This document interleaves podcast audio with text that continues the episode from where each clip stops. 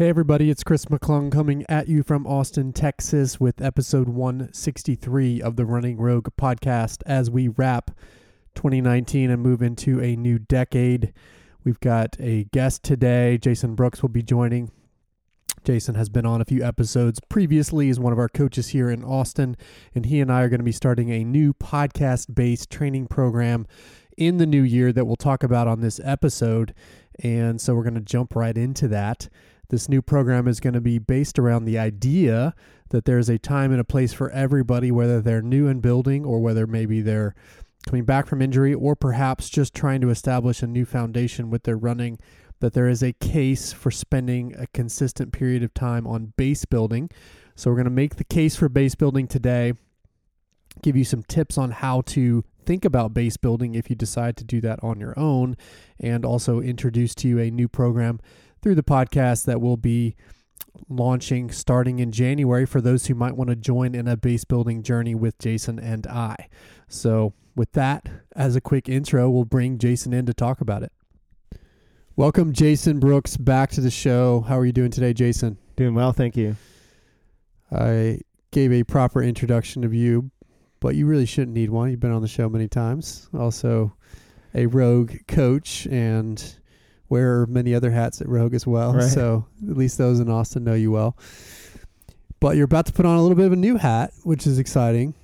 It is. And we get to tag team on this, which is we're creating together a new virtual podcast group that's going to have a slightly different focus than the one we currently have in place, where we're in season five of of the other group, which is very much focused on getting people ready for certain race distances. This group is going to be different. It's going to actually be more foundational, more focused on what someone might call base building. Somebody might call it mileage. Some people might just say it's a foundational program where we're focused on the fundamentals. But the idea is that we're starting a new group that will just be focused on building volume and hopefully creating a platform for your body and for your mind to then take that fitness, that foundational fitness to another place. This could be potentially for for anybody who would be maybe just building for the first time to a little bit of a higher mileage level. Could be somebody for somebody who might be injured and kind of rebuilding.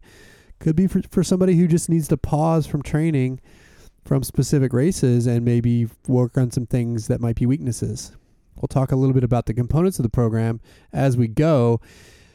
But this podcast is in addition to being a little bit of advertisement for this program, it's also going to be us talking about the perspective we're going to bring to the program that hopefully anybody could take some of these principles and apply it in their own training, whether or not they can join us with that group.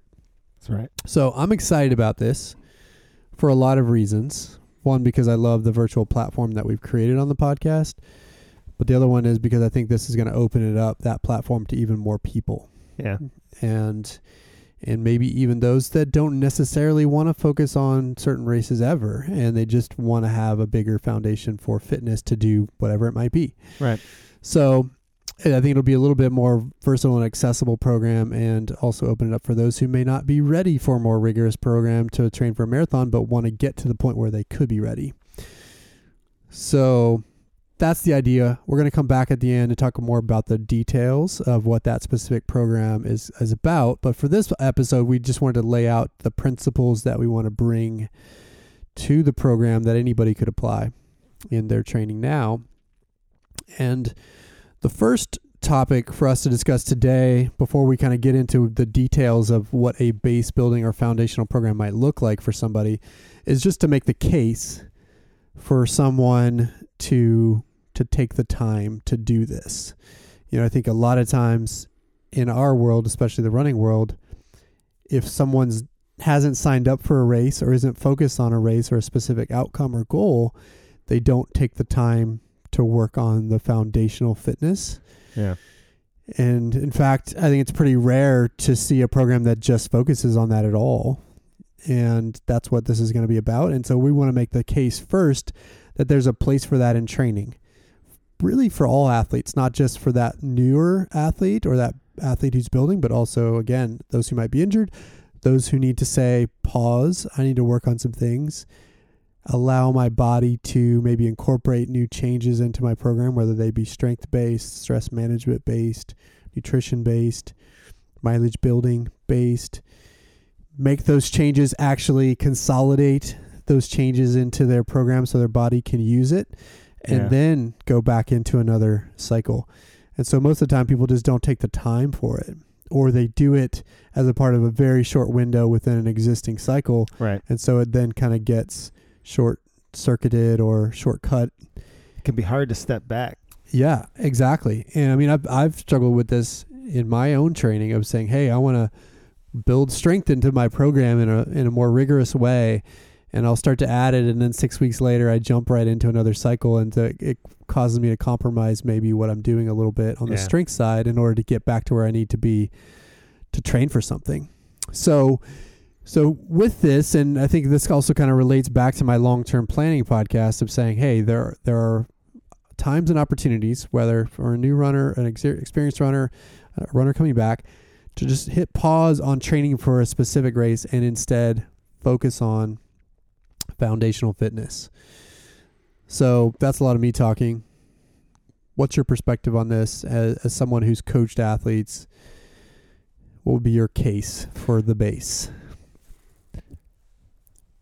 I'm really excited about this because it fits so well in my my if I start with long range planning and then I kind of get down to all the things that matter for me from a training standpoint, the the base building is super important. So I like it every every year really. I, I do it personally because I've re- I over the last few years end up investing in one sort of epic goal which crushes me and I need some time uh, to to, To claw back from it. Yeah, Yeah. but you know, so I think about uh, work life balance would be kind of the first place I start with. So this ties to the stress management concept that we've talked about on this podcast, you, me, and and uh, Dr. Moose, and I think that when I when anybody invests in a big running goal, they make a lot of sacrifices in other areas of their life. If they have family, if they have work, they're probably spending less time in a lot of other areas of their life where there are demands so that they can focus on training, especially for the athletes that might be running 50, 60, 70, 100 miles a week. That's a huge time commitment. And so I look at this idea of work-life balance uh, on a on a sort of higher level like over a multi-year cycle so in a in a year or an 18 month period there's a I need a time when I can claw back from training and focus on on work focus on my family and some other things like that so base building gives that opportunity it gives the body some time to heal which is always really important. Um, it's a good time for to play like ultimate frisbee or disc golf or whatever other things you might like to do. And then um, it's also a good opportunity to try new things with your training program. So if you want to introduce strength training, this is a time when your stress load on your body is lower because you're not running as much um, and you're not running as much intensity. You, you're going to be building in volume, but typically you're kind of starting at a lower level and then working up. And so you have an opportunity to introduce new forms of stress uh, in a sort of lower risk way. And then it's also the key time when I, I think that athletes should work on metabolic flexibility and, and driving greater metabolic flexibility because during the base building time you have an opportunity to exist on a lower carbohydrate diet. You could during base building experiment with ketogenic dieting if that's something you ever wanted to try to, or you can kind of make the cut to um, a paleo diet and then you can work on these fat adaptation cycles if you think about it like a special block of training or something like that like i'm going to take three months or two months during my base period and focus on fat adaptation as a specific goal that I'm targeting in my training. And because you have a lower intensity training typically during a base building period, and maybe even for a time, a lower volume, that's a good opportunity to focus on that kind of thing. And so, if you want to ferret out food inflammation problems that you might have or kind of experiment with your diet, it's a good time to do it. And it's a good time to work on the fat adaptation component of metabolic flexibility. Um, for, for the, I guess I'll just talk a little bit about metabolic flexibility so it's not a totally nebulous concept. Um, basically the idea is that you want to set your body up to easily switch between fuel sources as you move through different energy systems from an aerobic standpoint. And so all about like fueling on the right thing at the right time. And so driving fat adaptation is an important part of how you can support your body's ability to burn fat when you're in an aerobic state and then easily make the transition into burning more glycogen when you're in a in a more predominant anaerobic state. And so that's kind of my case for it. I can focus on different elements of my training. I can try new things. It's a safe environment for me to introduce stressful elements like dietary change or um, strength training. And then it's also a time to focus on other competing priorities in life for a while. So it gives you the flexibility potentially to to play around, to experiment. When you, it's really hard to do that when you're in specific a specific training block for That's a right. specific race. I can't tell you how many times as a coach I've had somebody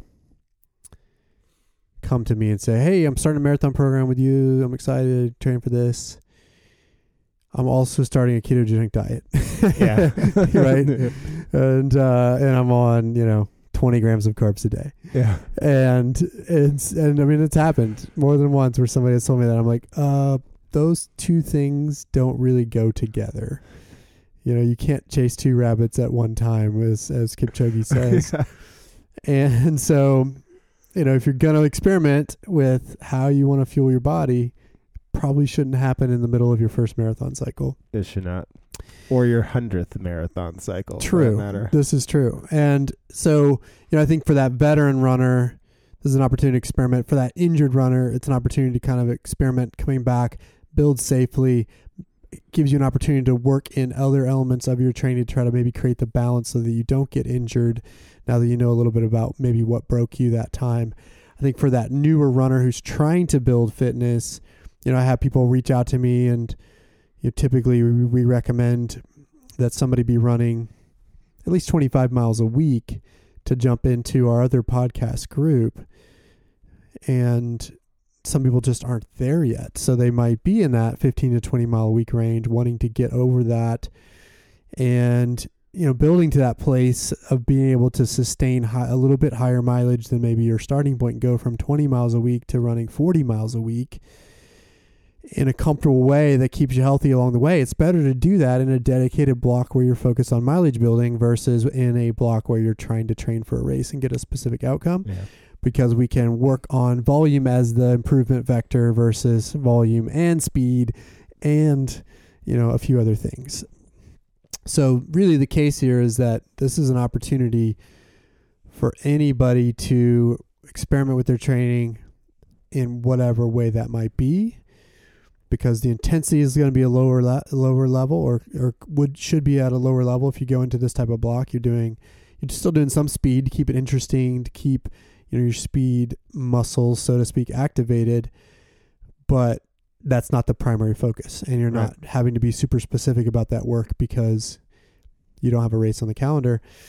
So it gives you the ability to focus on volume to add strength to your program to maybe experiment with dieting a little bit and do that in a risk-free way. That also gives you the time and and allows you the patience to learn.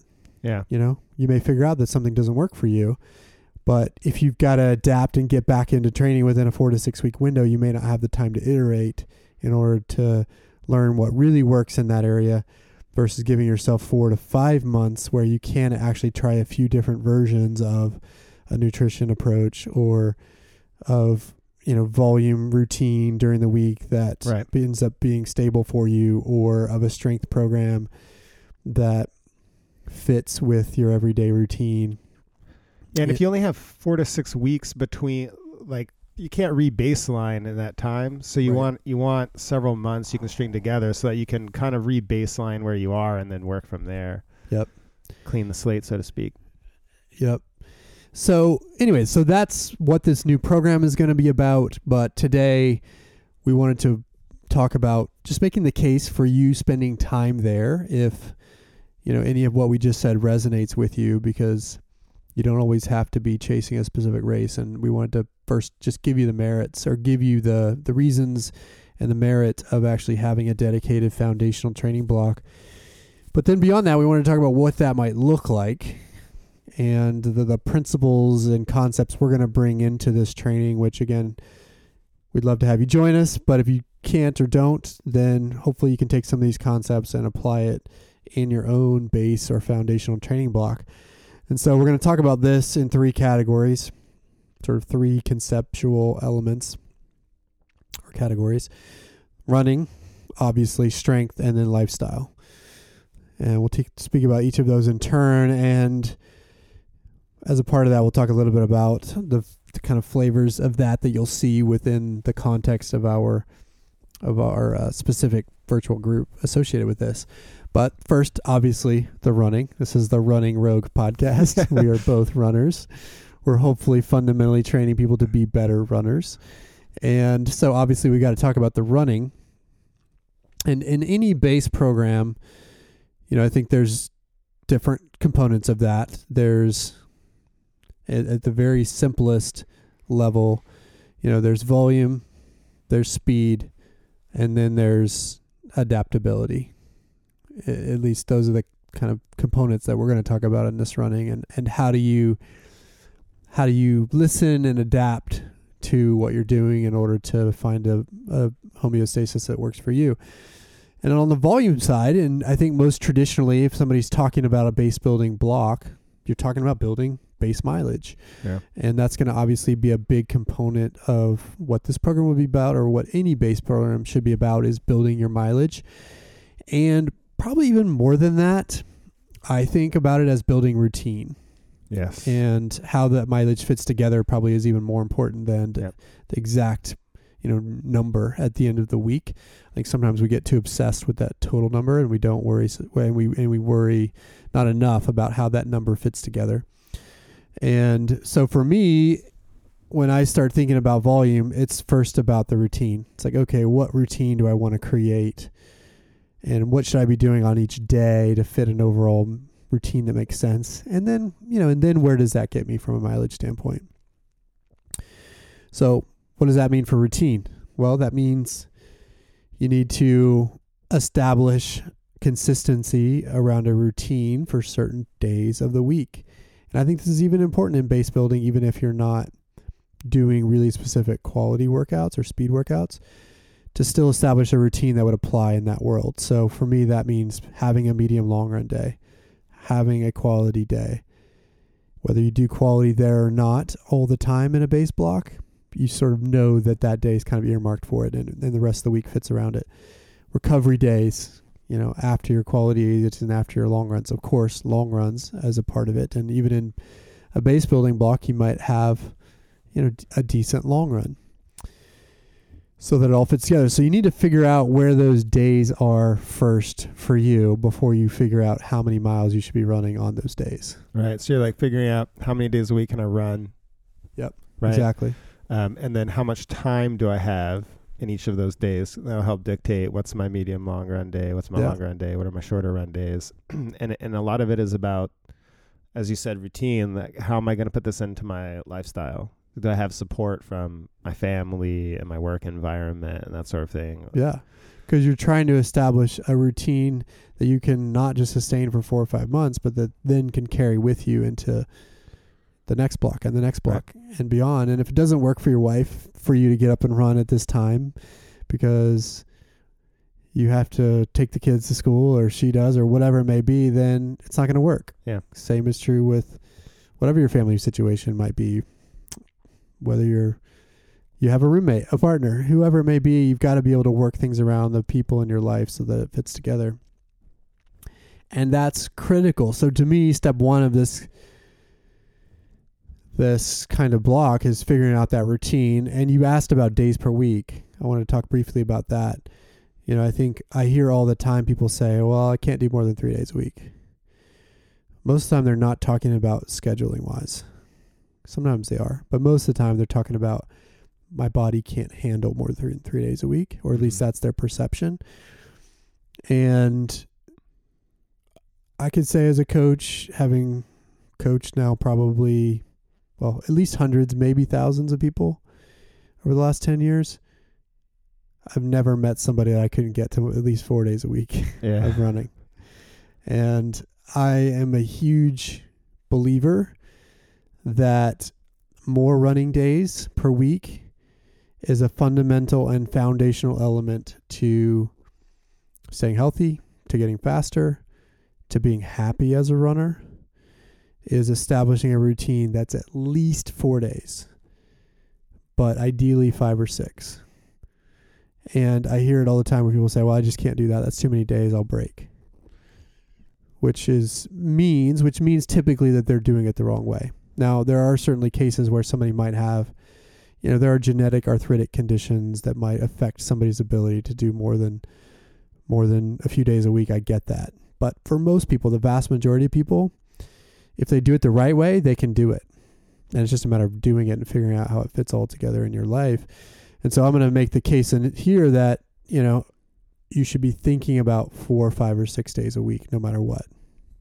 And if you've only been doing two, you know, going to six is probably too much. But getting to four or five in a base building block, completely reasonable. So Yeah. for some people, it might just be about building the days of the week and not necessarily building to big mileage on those days, but just establishing that routine on days of the week that allows them to put in that that fundamental foundational work that builds resilience in the body and the muscles and the tendons, and the ligaments that then allows you to do more. Yeah. I think it's it also could force you to learn more about recovery. Uh, so I used to I used to be one of these people and I'd say I can't run 2 days in a row. And there was Yeah. probably 2 years where I religiously ran every other day. Okay. And what I eventually realized is every time I went out and ran, I was just hammering the shit out of the run. the Yeah. next day my body's like, "Sorry, bro." Yeah, you're not going today. yeah. you, you did four tempo runs this week. right. Right. No, that's what happens. It's true. That's why people can't do it, is because they're typically going too hard. All their days look the same. Yeah. And even if it's not super hard, it's probably a little bit more intense than it should be versus really modulating the pace. And I've already talked ad nauseum on this podcast about that, so we won't I think I have to. we won't revisit that. But you know, modulating the pace, going easy on your easy days is obviously critical to doing that. You know, but step one is sort of figuring out, okay, what's that routine going to look like? How do my days fit together? I would actually argue that while I think four is kind of a minimum to really get get something out of your running, I think five. I think anybody can do five days a week, Yeah. and I would encourage that because then you can really have all the pieces you need. That means you have a day for for speed, a day for long run, a day medium long run, and then two recovery days, and Yeah. it kind of all fits together really nicely if you do it that way. If you do it with four days, then you're missing a little bit of that active recovery, I think, Mhm. and and you need just another easy, super slow day. But four days could also work if you had maybe a cross training day. So there are different ways to make it work. But that's sort of step one is figuring out okay, what's my routine going to look like? That's something obviously we would help with in this in this program. The other part of it is okay, now once I know my routine, then how much volume should I be doing on those days? And as a part of this, you know, I always tell people to prioritize first building the long run. You know, get get to a a reasonable long run given your mileage targets. Then build the medium long run. Then make sure you you know your quality day is where it needs to be. And so you first build the days. That's sort of step one in any building Yep. program for me. Second, you build the mileage on those days. Some people will ask, well, how do I know? Like if I'm running 20 miles a week now and I do a block like this, what should I expect to be able to get to in terms of a target for a base building block? That's a harder question to answer because I think it is very more it's individual and It's I very think individual. and there's a lot that goes into maybe your athletic foundation Mhm. you know, as somebody who played a lot of soccer growing up, you know, I was running a lot as a kid before I even became a runner. And so it was a little bit easier for me to build that base Yeah. because I had, you know, maybe seven or eight hours of soccer that I was playing every week. That's a little different than somebody who's kind of coming from a, you know, a less a less active background who's trying to start a program not that they can't still have access to this type of program and make and and have success, but it just means you have to maybe be a little bit more patient and and and Yeah. set Set your expectations. set your right? expectations accordingly so that we don't overdo it. The, the last thing we want is to get have you get injured in a base building cycle. Yeah. And, you know, so what does that mean or look like? And I would probably even hesitate here to put a number on it. I think Right. obviously if you're in that lower range now of 10 to 20 miles a week, you're going to be able to increase on a percentage basis more than somebody who's at 40 to 45 already and who Mhm. wants to maybe get into the 50s or even consider getting into the 60s. So obviously, you know, there's a little bit more flexibility depending where you are in the range, but then all those other dynamics come into play. What's your background?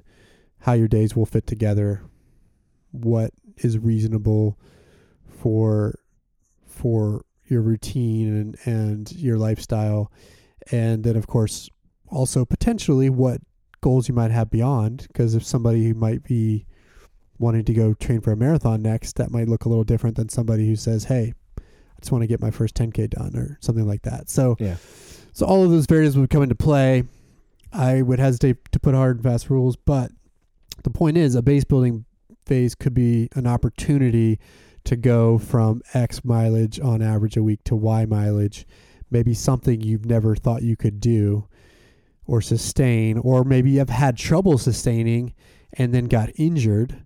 You know, I had somebody email me recently and say, "Hey, you know, I I struggle with injury every time I get over I think 35 or 45 35 Yeah. or 40 miles a week and then I have to back off back down to 25 and 30 and that's where it works."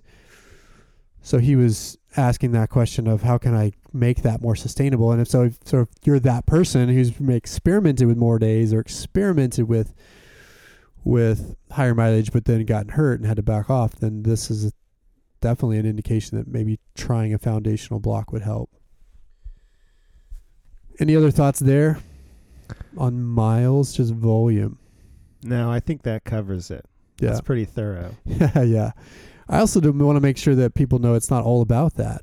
You know, I think while that should be definitely a part of any base building phase, like considering where your volume is, these other pieces are important too. So Yeah. that's what we're going to talk about. Before we leave the running category, you got to talk about speed. Because, you know, I think one thing that's important is that you don't lose, assuming you have some foundation of doing workouts, you don't lose that in a base Right. building block. And I think if you went back to Arthur Lydiard and sort of the, some of the founding fathers of modern distance training, they might say, hey, do a base phase with just base, maybe just easy mileage. Whereas now we kind of know in a more modern sense that you don't ever want to lose touch with your speed. It might just be a little bit intense, less intense, a little bit different, uh, a lot more recovery. And so, you know, our case here is that there's still speed work in the context of a base building cycle. It's just going to have a certain look that looks different than what it might be in a specific marathon cycle. So, talk about that a little bit. Yeah, the point is not to drive physiological adaptation through intense workouts like we might do during a regular training cycle, but rather to keep neuromuscular pathways open. So you want to make sure you're kind of keeping the lights on, as uh, we've talked about before. And so those will those will be uh, you know things like strides or pickups and workouts or um, small fartleks that have shorter intervals and lar- larger periods of rest help just keep keep some of that foundational speed there for you or to help start building the foundation for it if it's something that you haven't already done. So if you if you haven't maybe gone through say a half marathon or marathon training cycle before that has quality workouts in it then when you come out of a base training phase you don't want to then step into quality work for the first time without ever having built a foundation for that. So this is also your opportunity to kind of build the foundation for the quality work that you're going to do when you come out of that base phase. And so uh, focusing on a little bit of that over the base will help you. E- Yep. either sustain gains you've already made uh, well it'll help do both. One sustain gains you've already made and whether you've done quality workout before or not it gives you the foundation for moving into that into the future. So right you don't want just the volume foundation you also want the foundation that helps you leverage the ability Yeah. to do quality work. Which is the neuromuscular foundation essentially you know? So the volume provides the aerobic foundation the speed work provides that neuromuscular adaptation so that when we do amp it up to more specific work, you're ready for that. Around Rogue, we've we've said or had this concept that it's about being fit enough to really train. You know, Yeah. base building is kind of like earning the right to really train for something. And that's what that's about. And so in this type of base building, there should still be a little bit of speed. Now, the thing about speed in base building is that it should be really flexible. Should give you the opportunity to bail on it if you're not feeling up Mhm. for it. It should be in many cases effort based versus having really specific paces associated with it so that you have the flexibility if you're feeling a little beat up from a longer run than you've ever done to back off on that so that your body you know is happy and healthy and stays stays with the program and so what is that going to look like you know for us in this base building cycle it's going to have primarily two different categori- categories of speed work one would be what we call more speed development oriented work, which is about short, fast, but controlled work, usually with plenty of recovery. So that could look like something as simple as doing flat strides, could be short hill strides, could be short hill repeats with plenty of rest, could be even maybe 200 meters on, 200 meters off. Really short, simple workouts with plenty of recovery that activate those fast twitch fibers and and keep the lights on from a speed standpoint. So that's sort of one category of work that you would experience in this type of program or that you should have in this type of program. The other is more aerobic strength oriented. Also, another word for aerobic strength is endurance or your ability to sustain comfortably hard paces for longer and longer periods of time. And so, doing in our vernacular things like steady runs, maybe even short tempo runs that are effort based and hard at some level, but just still within the realm of control so that you're not pressing too much. That helps build that endurance foundation that then allows you to do other work down the road. So those are the main categories of things and then, you know, what that looks like and can really be anything under the sun from fartlek workouts to as I said, short fast kind of reps to steady runs, progression runs, tempo runs, that kind of stuff. And so we'll, we'll keep all of that built into the program. The other part is it just keeps it interesting and fun. If you're just running Yeah. easy every day, it would be boring as hell. So that's the other part of this is you don't want to you don't want to be completely bored out of your mind just running the same pace every day. Yeah. So I think um, I, I I like that you keep stressing the kind of rest component of it. Like, one of the things is that this is a base building period is a period for for stress management. Like you're you're gonna if you're building for the first time, eh, you know you're trying to come from a 10 to 20 mile place and climb. That's to put a lot of stress on your body, and so the speed work that we're doing is not intended to put a lot of stress on the system. Um, and, and I think that's just an important concept. If you if you are coming off of injury, you want to manage stress, or if you're trying to take a reprieve and you're in base building so you can experiment with new things. Again, you're introducing new elements to your program that are going to introduce stress, and you don't want to pile that on top of a lot of intense workouts. Yeah, and and it should be layered at some level. And all of this, we'll kind of summarize talking about it. You know, all of this stuff really should be layered in that you know you're not building intensity with whatever speed work might be done in this block at the same Mhm. time that you're building mileage. So Yeah. trying to layer it in, and so there might be some early running in the cycle where you're just building that routine first before you add a bunch of crazy speed That would make sense. but it's got to be layered in or really truthfully we'll still have some speed but it'll be it'll look more short simple early and might get more complex and longer later in the Yeah. cycle so that's that's sort of the speed side. And then so we talked about volume speed and then adaptability. Adaptability being the ability to listen to your body feel understand efforts respond if your body's telling you no. And so when it comes to this group itself, we're going to be trying to incorporate some HRV monitoring so that people can really see the data, what the data is telling them, Yeah. and then hopefully help them navigate what that means so they can learn through this process when to back off, when to do more. And that's going to be a big part of it is knowing that, hey, maybe you and I subs- prescribed a speed workout, but your HRV data says the body's saying no and giving yourself permission to just not do it that day, maybe flip it to another day and learning how that works, how it Yeah. feels, how to adapt. And I know you've you train this way now, so let's talk about that piece of it. So base building is a great opportunity to introduce something like the like application of HRV to your overall workout decision making process because when you're going to build a baseline, a physiological baseline through a technology like HRV, and so here you have um, a sort of normalized period of your training where it's good to introduce that. You could imagine if you're introducing uh, HRV in the middle of a marathon training cycle, your physiology is under a lot of stress and you're building a baseline in the context of that. So, having a lower stress environment where you build your baseline is super useful. Um, but then this also gives you, uh, there's like a good opportunity here to take the time to learn about your body and some of the signals that you're getting from it.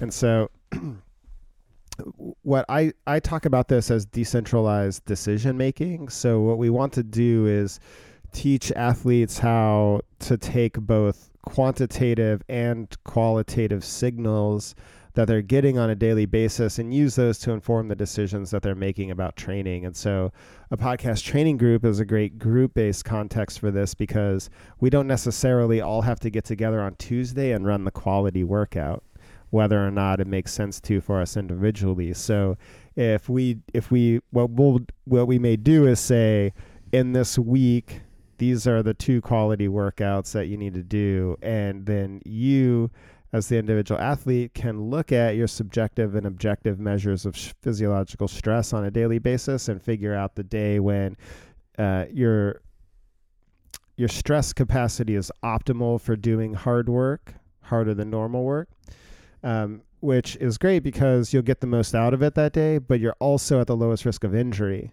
on a day when your physiological stress scores are lower. Um, and so this is just a, another tool to introduce at a time in your overall programming when it's you're it's more conducive to experiment and try new things. Yeah, and you have flexibility. You know, you can move Right. workouts more easily. Right. You know, if you're in a marathon block, you might eventually face the reality that I need to do this tough marathon workout because I'm about to enter a taper mode and you know and, and the race is in four weeks. Right. So you might be at that place Right. where you just have to sometimes suck it up and do it Yeah. and hope for the best. Or if I shift it to Thursday, it's gonna bump up to my It's- Saturday long right. run, and then I'm totally fucked. right, exactly. And but in a base mode you can do that, rearrange things, be more flexible and learn, perhaps more importantly, to listen to some of the cues that you're seeing. And so HRV is one way to do that. I also just think simple journaling, how you feel on a certain day, Yeah. notes about why maybe you felt that way, you know, felt like shit, didn't sleep.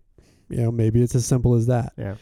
And, you know, therefore ran a minute slower than normal or backed off a couple miles or skipped the workout. You know, I mean, yeah. so it gives you that ability to kind of process those things and in a safe, flexible environment, adapt to it and then see how you feel and then hopefully learn and iterate as you go. And I think the most important thing about that learning process is to figure out how to set yourself up for success so that you're not just carelessly managing your lifestyle and you're like, ah, it's all right if I, you know, put down a bottle of wine and stay up two hours later than normal tonight. I'll just move my work out later in the week. Like, yeah, sure, you, like you can do that, but the idea is learn the things that create more stress for you and the things you could do that create less stress for you, and then try to set yourself up for success on the days when you know that you need to go out and work hard, so that you don't wake up in the morning and get surprised to learn that you're you're sympathetic dominant that day and you're kind of screwed from a physiological standpoint. You don't have a high capacity for stress and you have a higher risk of injury. Yeah, I mean, the perfect example from my recent life is last, was it last week or the week before? Anyway, with recently, I knew I was working on a Saturday, so I couldn't do my long run that day. But I need to get a 20 miler in, training for the Austin Marathon. So I had rearranged my week in advance to do what was supposed to be a Thursday quality workout on Tuesday. so that I could do my long run on Friday instead of Saturday. So I'd adjusted my week, made that change. Well, that week also happened to be really busy from a work standpoint. And we had a Christmas party on Thursday night that I went to and didn't, didn't drink a crazy amount, but probably had a little too much wine. Woke up Friday morning to head out for my 20 mile run. Felt terrible. You know, it was a combination of things. You know, I think just a busy week where I'd gotten a little less sleep than normal Probably had a little too much to drink the night before, although I wouldn't say I was like super hungover. Yeah. And and it just fell flat. Fell flat, completely flat. Two miles in, I'm like immediately made the decision that I wasn't going 20 that day. Thought, well, I'll just try to get 10 in. With 8 to 10 is sort of my normal easy day run. Got to six miles. Had a decision of either going two or four back to my starting point and I was feeling terrible. I'm like going two more. So I finished at eight. Supposed to do 20, got eight miles in. Knowing that my body just wasn't ready. I could have forced out the 20 that day, could have forced 10, but it wasn't, I wasn't ready. And that's pretty rare for me that that would happen, but it was like all the signs were no. So I just cut it short. Ended up taking Saturday off Got a little better sleep. Did my long run on Sunday instead.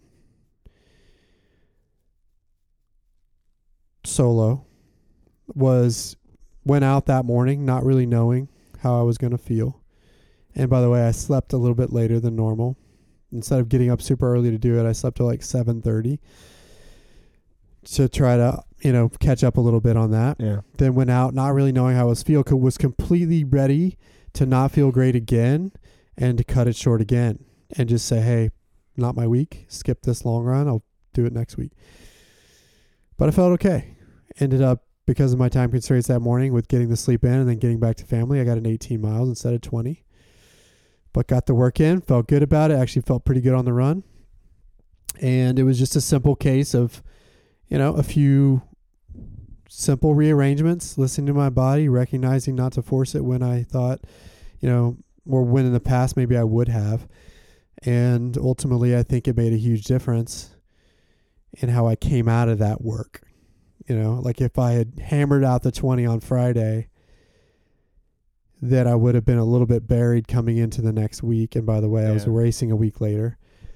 And instead, I rearranged things, only got an 18, which maybe isn't perfect for marathon training, but it's way better than zero. Or 10 or 8. Or, and by the way, it was better than 20 on Friday. Like what I was able to mm. accomplish with that 18 on Sunday on a better day, feeling good, was way more than I would have accomplished by hammering out 20 on a Friday when I was already in a hole.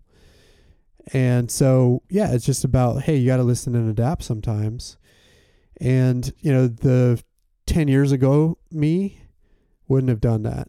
Like I would have just hammered. Now I would have been 30 and maybe I could have gotten away with it. Maybe I could have gotten away with it then, but that's not the point. the point is I've learned a few things and uh, and that's the point of this kind of base is is learning, adapting so that you can make those small decisions that might make the difference between burning yourself out or overtraining and, you know, still being in a decent spot. All right, so that's the running stuff. Volume, speed, adaptability, that stuff is critical. And, you know, is probably the core of what we're doing with this kind of program. But there's other pieces. Strength is another one. I think a base building block is a perfect time to incorporate strength because it allows you the ability to adapt to that work without any high stakes. It's and it's interesting because it takes, you know, in my my estimates usually it takes 4 to 6 weeks at least for your body to adapt to it and not feel bad yeah. on the run. Now it takes obviously longer than that to really consolidate it into your training, but 4 to 6 weeks before you know, you may go, you know, you may not feel like it's affecting your running at all. And it's hard to be patient during that time if you have a marathon on the horizon. Yeah. So based on the time and so as a part of this program, we're going to be building in strength to the program and it'll be more foundational strength. So really setting you up to not only build in some basic routines and movements, but also potentially then take that to another place later if you wanted to, Yeah. escalate it further down the road.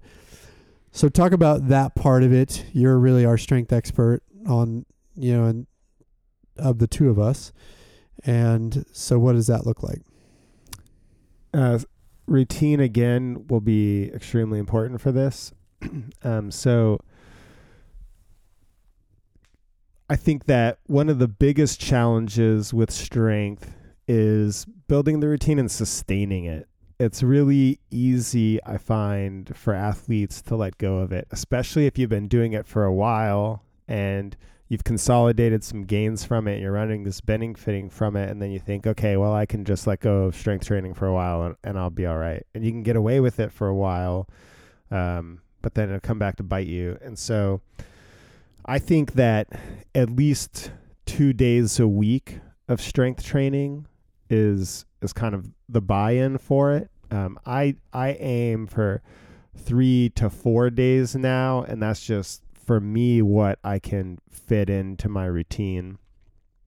And I think it gives me a good kind of stress balance across uh, everything that I'm doing between strength training and running. And uh, what will what I want to focus on are just the five fundamental human movements. So push, pull, resist rotation, squat, and deadlift. Um, and the latter two really just focusing on the hip hinge, hip hinge being like the key movement through which you need to build strength. And so we'll have f- f- effectively two tracks for this. We'll write programming that athletes can use, assuming that they're doing all the work at home and they have no weights. And then uh, we'll write a version of that programming that uh, you could do in the gym if you have a gym membership.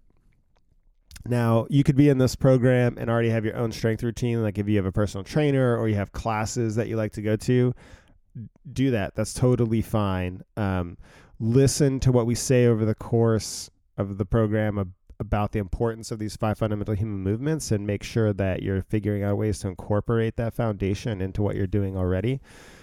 um, and w- like for me, I think we'll program two days a week. And if folks want to do more than that, then um, you know, for me, it's a focus on mobility for the most part. So I'm either doing yoga um, or an up to an hour of trigger point therapy for myself. Um, you could also get a massage. Um, that kind of falls into the category of mobility, but not so much strength, really. Um, anyway, so we'll you know we'll look at programming two week two days a week that focus on foundational strength through the five fundamental human movements um, and then we'll also proffer a lot of advice about mobility and how to target mobility through the work that you do and um, a lot of the strength stuff that we work on will inherently focus on mobility it'll be movements through multiple planes of motion um, and so questions about that i guess No, I mean, I think obviously that'll be our approach, and we'll give people more prescriptive routines to follow for somebody who doesn't have that,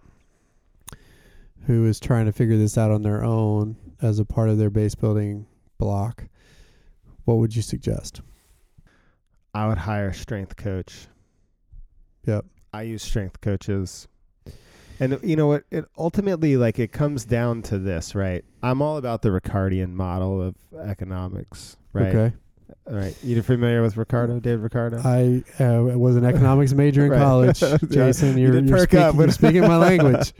so like if I I tried doing the strength myself for a while and I get to the gym and it's fucking decision fatigue. I'm like I'm looking at all of these machines and weights. I'm like I I got here but I have no idea what I want to do. Now I gotta make this up, or I gotta like sit at home and write my strength programming. Right. Um, and then I think that you know, it's it's you can definitely do a lot of things wrong when it comes to strength training, and we can't see ourselves working out r- really. And so unless you know exactly what you're looking at, and you've got like a good mirror, and you're kind of set up for training yourself, then that would be great. But most of us aren't set up for training ourselves, and so I think that it's really important to hire a strength coach interview your strength coach to make sure that they have the skills that you need. What you want to focus on are are really these fundamental elements, right? You want to be sh- you want to have a strong hip hinge, you want to have good mobility,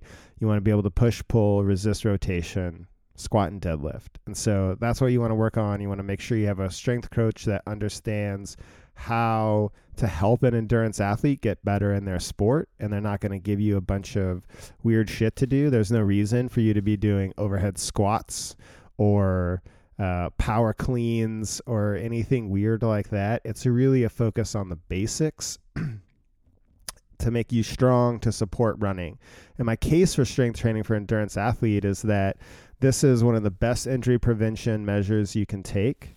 Uh, if you're strong, if you're using strength training systematically in your program, strength training can help you reduce time to exhaustion. So it will reduce muscle fatigue in that sense, which supports your endurance as an endurance athlete. So that's a huge win, right? And then you get the injury prevention. That's a huge win. And then um, you're also going to support like better brain and cognitive function, better metabolic health. All of those are good for you as an athlete when you're trying to get e- even marginal performance gains. And then uh, there's just the longevity as humans. Um, strength training is going to be one of the best ways for us to Yep. kind of stay alive in the long run.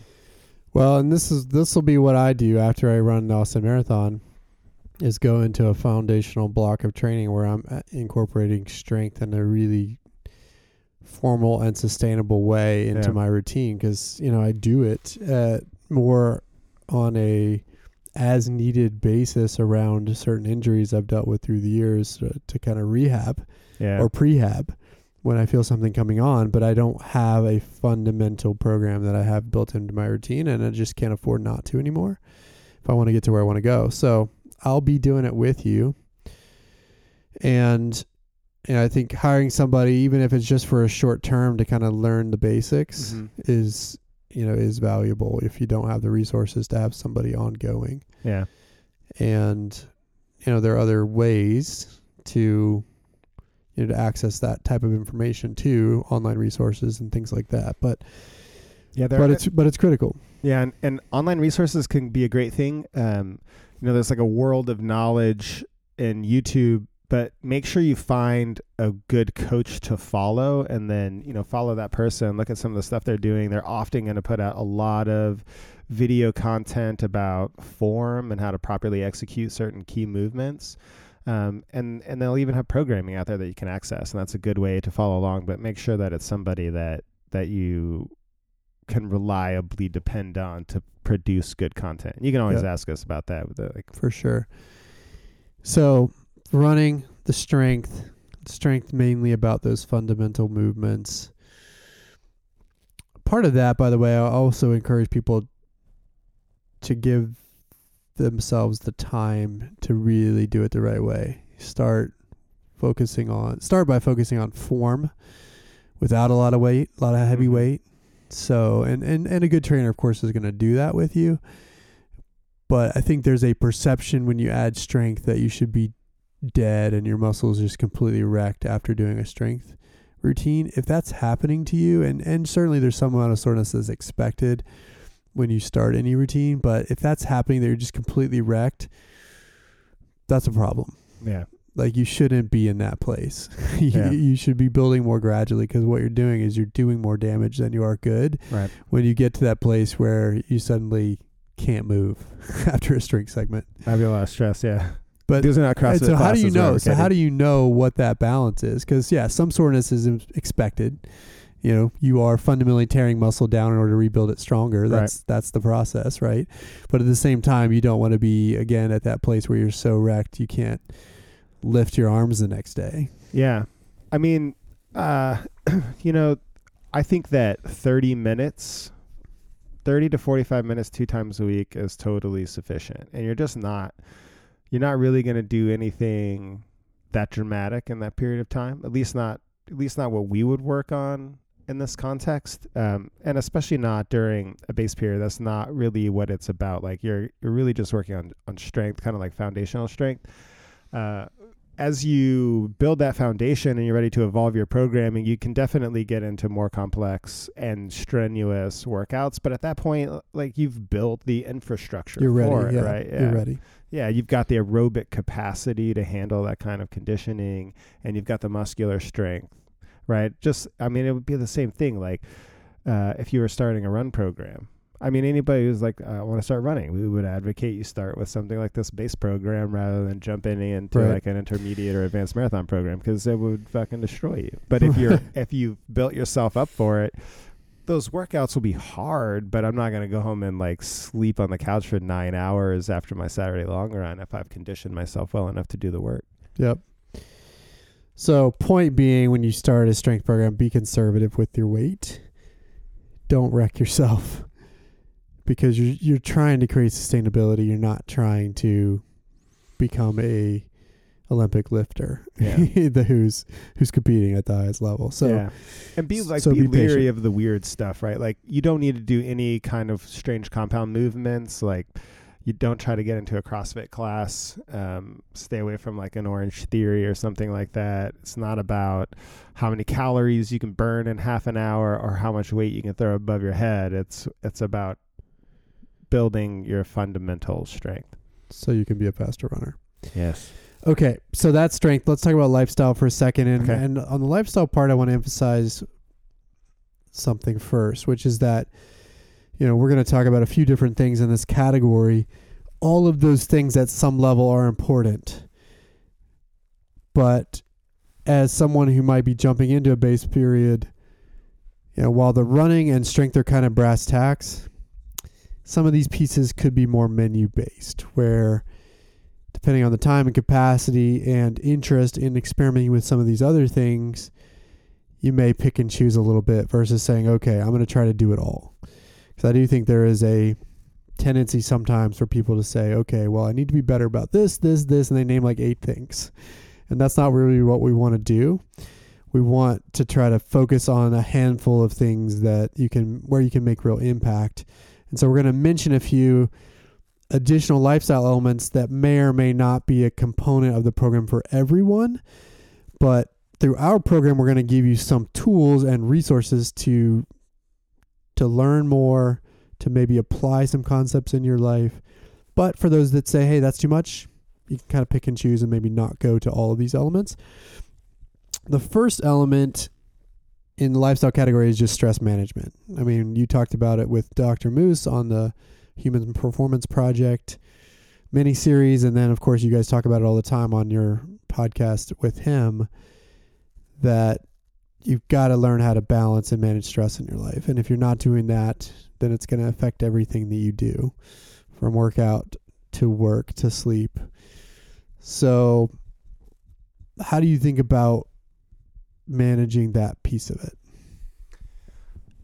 So anything that we could do in the lifestyle category would ultimately get at this stress bottom line, the stress management bottom line, right? Yep. Um, and so these are basically, I think of the lifestyle category as a series of tools and tactics you can use to get at stress. There are many different ways that you have to come at stress that's pervasive in our lives, right? And so lifestyle is just one category of that.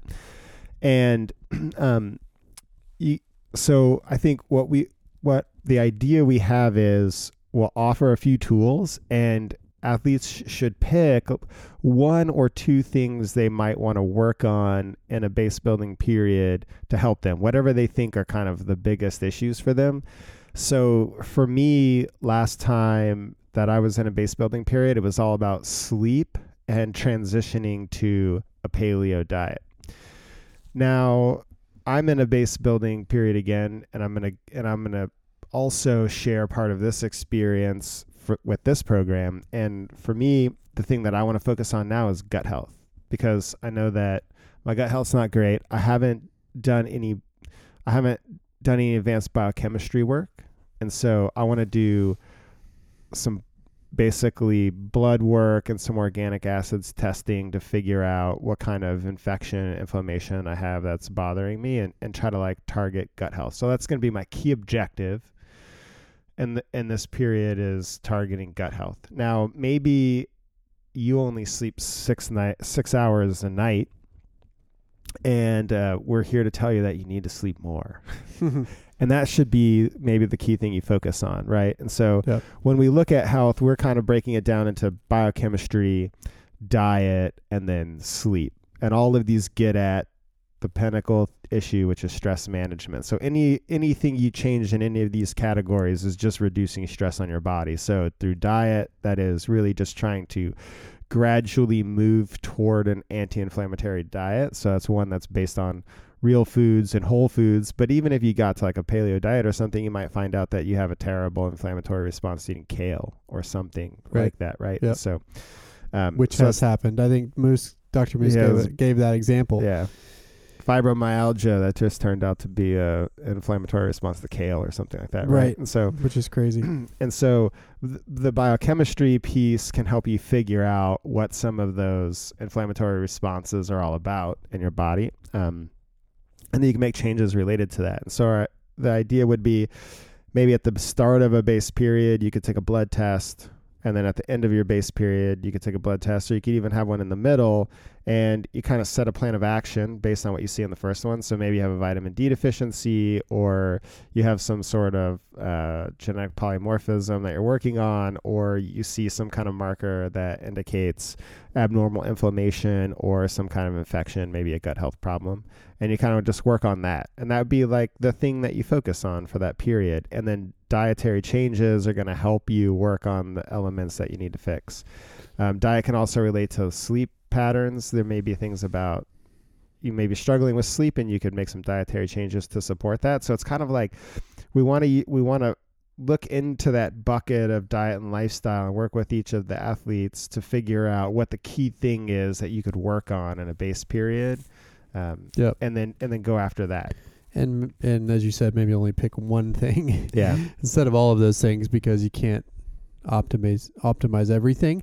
But one part of that is the biochemistry concept, and that's where I think, at least relative to our program, we're going to be introducing something pretty cool, which is the opportunity to potentially get some blood testing, and then work via virtual consultation or I guess you know video slash phone consultation Yeah. with Dr. Moose's practice so that you can have them evaluate what your blood values values are showing, which might give some indication of some things to change to potentially affect the blood values that might be affecting your performance or how Yeah. you feel. And so we're going to give people access to that resource. Also, be bringing Dr. Moose and his wife, wife Natalie on, who works with this practice, to help educate on what to look for when you do get blood values checked and tested and you know and again this is all in the context of an athlete you know values versus sort of an everyday Yes. person and that That's can be important. very different what you might look at and focus on or the ranges you might consider as normal or, or healthy for an athlete might be different from somebody who is inactive and just sort of an average person so we're going to be bringing in those resources so people can actually learn and figure out what might be going on, even if their doctor says, "Oh, everything looks good. It's in the quote normal ranges." Right. Well, maybe it's not good. Be if you're trying to run, you know, 40 miles a week or Right. 60 miles a week. So anyway, so we're going to bring that in, but again, kind of focus on this idea of prioritization, Yes. but give you some tools to maybe pick within those elements you talked about, and then some tools to to make that element that's that's your area of focus better. Sleep, diet, blood values, overall stress load. And I would encourage those that are doing this on their own to think about the same thing. You know, pick pick the one thing you can work on. If it's more sleep, which maybe is simplest for a lot of people, do that. Whether that means going to bed a little bit earlier, whether that means better sleep hygiene, about how you orient your bedroom, whether that be Screen time, blue light exposure. Yeah. right. Whether that be taking more naps, which has been a priority of mine over the last six Yeah. months, which I can say I have been better about. So, anyway, that'll be a component of this, and we would encourage it to be a, a component of any base building program. Is that you're evaluating your your lifestyle holistically to give yourself the best opportunity to perform when you do go out and run. And it's amazing how all this stuff is interconnected. Even, you know, even emotional response to a stressful event in your life can affect how you manifest that in your workouts or your long runs. And I think sometimes we we we lose track of the fact that how we're feeling in our bodies is very connected to our mind and to our emotions and to our to our mental health, to all the variables that we're trying to balance. You know, whereas we might see a bad workout, we're not necessarily connecting it to the inputs that Right. might have caused that bad workout that Mhm. might have nothing to do with the weather or or your physical fitness. or your physical fitness at all, right? And so that's what we're trying to do is create a little bit of awareness to that, which also goes back to the HRV testing and and being able to monitor and track that so you can then use the data to correlate with life events and potentially figure out what might be going on that is affecting your workouts. So, all that's to say, in a base period, this is a good time to potentially look at and focus on at least one of those things and we will do it within the context of this foundational program. So let's talk a little bit about that as we wrap this up, Jason. Okay. We've got this base program. We're going to start it on January 13th, 2020. So coming up. Yeah. So a good way to start the new year. It will be running from January 13th through the end of May. So kind of give people four and a half months essentially of opportunity to kind of focus on this. It will have the elements that we talked about from allowing you from whatever your starting point to focus on the miles in the right way, routine, running routine, the strength components along those fundamental movements you talked about as well as these lifestyle tools and resources that we're going to be giving you across those other variables. We'll have all that com- component in. We'll give you workouts to do along the way, in addition to helping you build your own mileage schedule so that you'll have some guidance there and the strength strength components that I mentioned. And then of course you'll have the community of people around you to talk about this, not just with us as coaches, but Right. also the other participants. We're going to limit the group to 30 initially, and we're going to open signups January 3rd. Keep those open until January 31st, with the program starting on the 13th, or until we until we sell it out. So Yeah. once we hit 30, we're going to shut it down. As we're this is obviously a, a first time um, program here, and we want to make sure that we can give it and everybody in it the attention that that they that they deserve as Yeah. we get this off the ground. So those are the details. It'll be 50 bucks a month just like our other podcast training group obviously though with a little bit of a different orientation and we'll be opening signups as I said on January 3rd and I'll be giving you all the details here on the podcast about where you can find that info.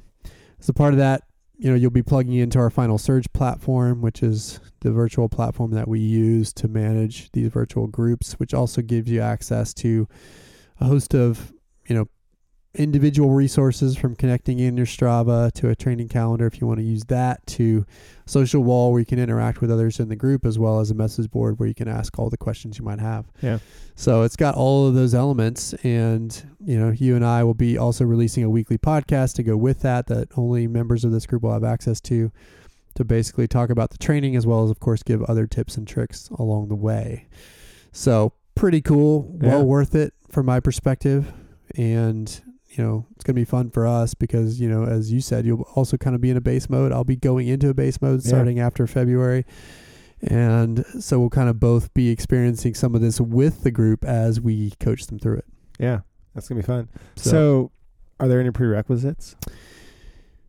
I would say yes. The only real prerequisite is that you have established some running routine already. You know, if you're starting from zero from the couch and trying to build, that's probably this probably isn't the group for you. Yeah.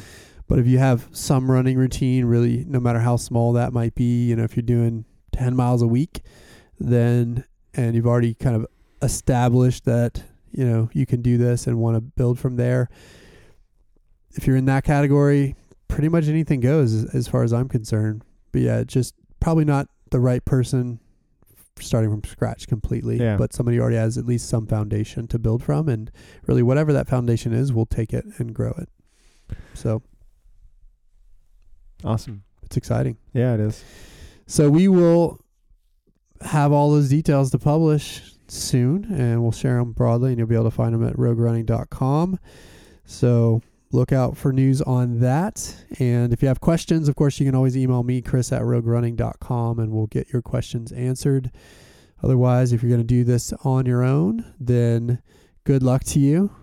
It will be worth your time and energy to focus will. on this for a bit of time and take a break perhaps from training for something super specific. And if that's you and you're on your own personal journey, would love to hear about that too over time as you experience it. So, of course, always as always, share chris at roguerunning.com. With that, we will wrap this episode. Thanks as always for joining us. You can check us out at roguerunning.com or follow us on Instagram, Twitter, or Facebook at Rogue Running. Until next time, we will talk to you soon.